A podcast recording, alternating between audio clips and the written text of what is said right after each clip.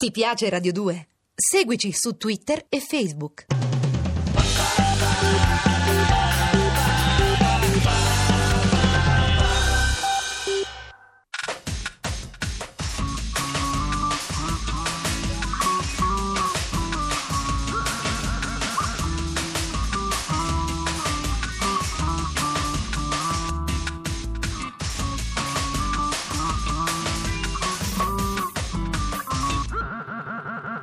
Dispenser. Buonasera, benvenuti. Primo giovedì di Dispenser, la cosa mi emoziona un po' anche se non so bene perché. Il vostro distributore automatico di stimoli quotidiani è qui anche stasera. Io sono il vostro chaperon ferrato, anzi se avete domande, problemi, pensieri, parole, opere, missioni, fate pure. Siamo qui apposta. Direi che possiamo dare il via al nostro fuorviante Ambaradan. Sommario.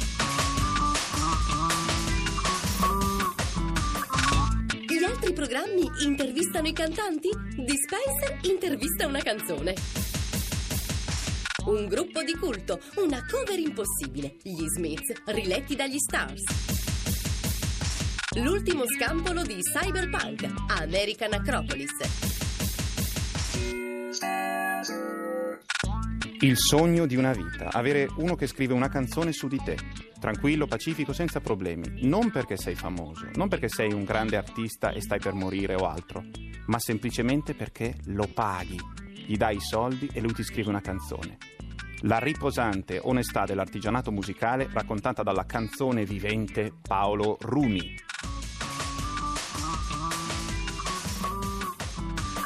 Dispenser. Forse il primo caso al mondo di mecenatismo musicale. Dopo una causa legale che l'ha ridotto in miseria, il musicista Momus lancia via internet una proposta senza precedenti: scrivere canzoni su commissione come facevano i cantori medievali. L'iniziativa ha successo e qualche mese dopo pubblica un album, Stars Forever, in cui ogni brano ha per titolo il nome di uno dei mecenati. Uno di questi è Paolo Rumi ed è un pubblicitario milanese, fan storico di Momus. Momus è un uomo che pensa alla musica, più che un musicista è un eh, intellettuale, è la persona che ha inventato la frase nel futuro saremo tutti famosi per 15 persone. Ho conosciuto il suo sito perché Momus è la persona che ha scritto Una giapponese a Roma di Kaimi Karie. Ho cominciato a seguire la sua carriera, la sua produzione e mm, mi è capitato di fargli le condoglianze quando è morta sua nonna che aveva aperto un ufficio postale in un'isola scozzese. Leggendo il suo sito ho saputo di questa denuncia che ha fatto Wendy Carlos, la musicista di Arancia Meccanica, che ritenendosi offesa per una canzone che era in realtà un tributo, ha denunciato il eh, titolare della casa discografica americana cercando di mandarlo in bancarotta. Momus ha reagito per contrappunto chiedendo a chi volesse un ritratto, bene, datemi la possibilità di fare dei ritratti graditi, voi me li pagate e come mecenati diventerete stelle per sempre. Prezzo era 1000 dollari, chiarito fin dall'inizio come fosse un bando di concorso. E per internet abbiamo risposto in 30 persone, 40 persone. Per esempio c'è Jeff Koons, l'ex, l'ex marito di Cicciolina, c'è Cornelius che è un eh, musicista e imprenditore discografico giapponese, ci sono diversi giornali musicali americani, quindi ci sono singoli individui come me e strutture invece commerciali o di lavoro sulla musica. L'unica persona che gli ha contestato la canzone, che gliel'ha fatta rifare, sono stato io.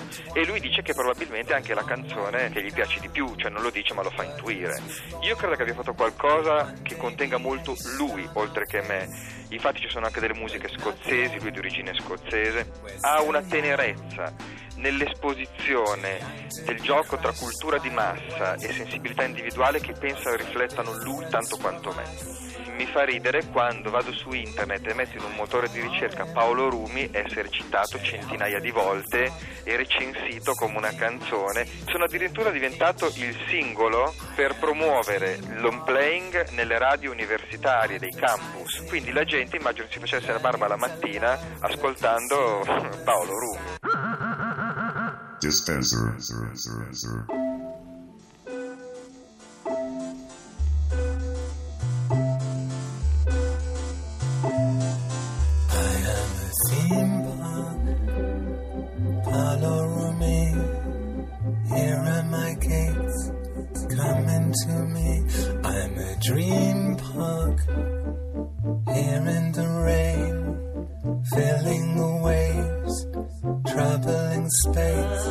with my SOS down the parade over the sea. Come follow me, I'm a theme park. Dispenser. Allora, il vero nome del gruppo sarebbe The Smiths, però produce sputacchi nel dirlo, per cui il gruppo di Morrissey in Italia si chiama ufficialmente Gli Smiths, con Z finale. Sono sciolti da più di dieci anni. Eppure si sono infilati in una specie di doppio fondo della cultura pop. Li citano gli scrittori, li usano per le colonne sonore dei film e un sacco di gente registra cover dei loro pezzi. Molti chiaramente fanno cover fotocopia, delle specie di omaggi che non hanno molto senso. Questi assoluti sconosciuti americani, che si chiamano The Stars invece, hanno dato un tocco languido e disimpegnato a un singolo degli Smiths semplicemente perfetto, inarrivabile. A Dispenser sentite che classe The Stars con This Charming Man. Dispenser.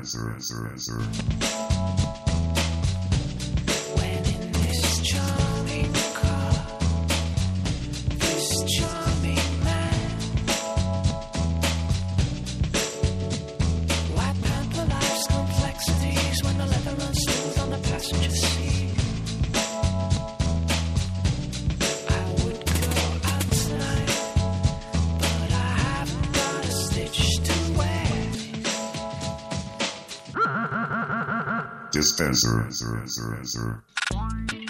Quest'uomo ha incominciato a mettere la realtà virtuale e l'iperspazio nei suoi racconti quasi 15 anni fa. Alcuni sinceramente pensavano fosse pazzo. Era solo canadese e molto, troppo avanti. Poi è stato sulla cresta dell'onda per un bel po'. E ora come è messo William Gibson? Non sarà mica rimasto indietro?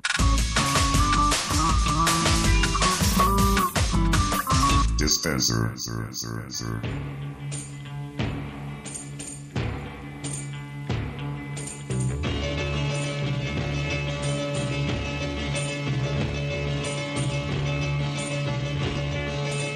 Si chiama All Tomorrow's Parties, come la canzone dei Velvet Underground.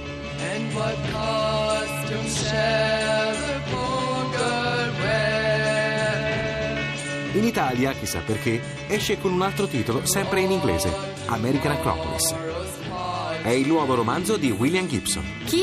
William Gibson, l'inventore del cyberpunk. Chi? William Gibson, l'autore di Johnny Mnemonic. Ah, William Gibson. Quello. I had killed a man. A man who looked like me. American Acropolis, pubblicato da Mondadori, riprende i personaggi dei precedenti romanzi Luce Virtuale e Aidoru. Lo scenario è sempre quello di un futuro prossimo venturo, in cui tutto o quasi avviene tramite la rete.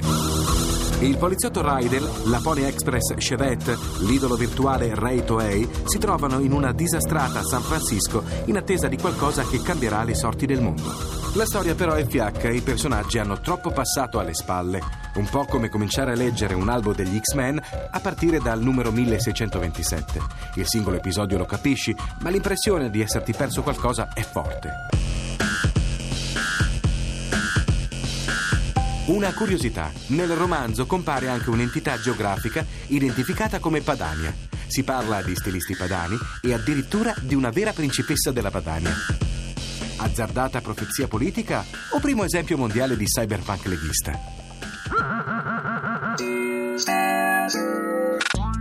Anche per stasera direi che abbiamo finito. Dispenser, il programma che se la canta e se la suona vi aspetta con un altro piatto ricco domani sera alla stessa ora, oppure domenica alle 20 con il suo menù festivo ad alta digeribilità, ricco all'inverosimile di grassi estremamente saturi. A domani!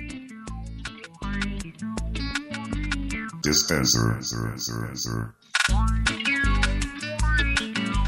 Dispenser è un programma di Giorgio Bozzo, condotto da Ferrato, scritto da La Gigi, Matteo B. Bianchi e Alberto Forni, curato da Fabrizia Boiardi, con l'assistenza di Ilaria De Tassis, assemblato da Bianca Maria Bezzeccheri, Mina De Toffolo e Massimo Bozzoni, per Going Nuts, Pigi Petris, Antonella Colletta e Ivano Lenni.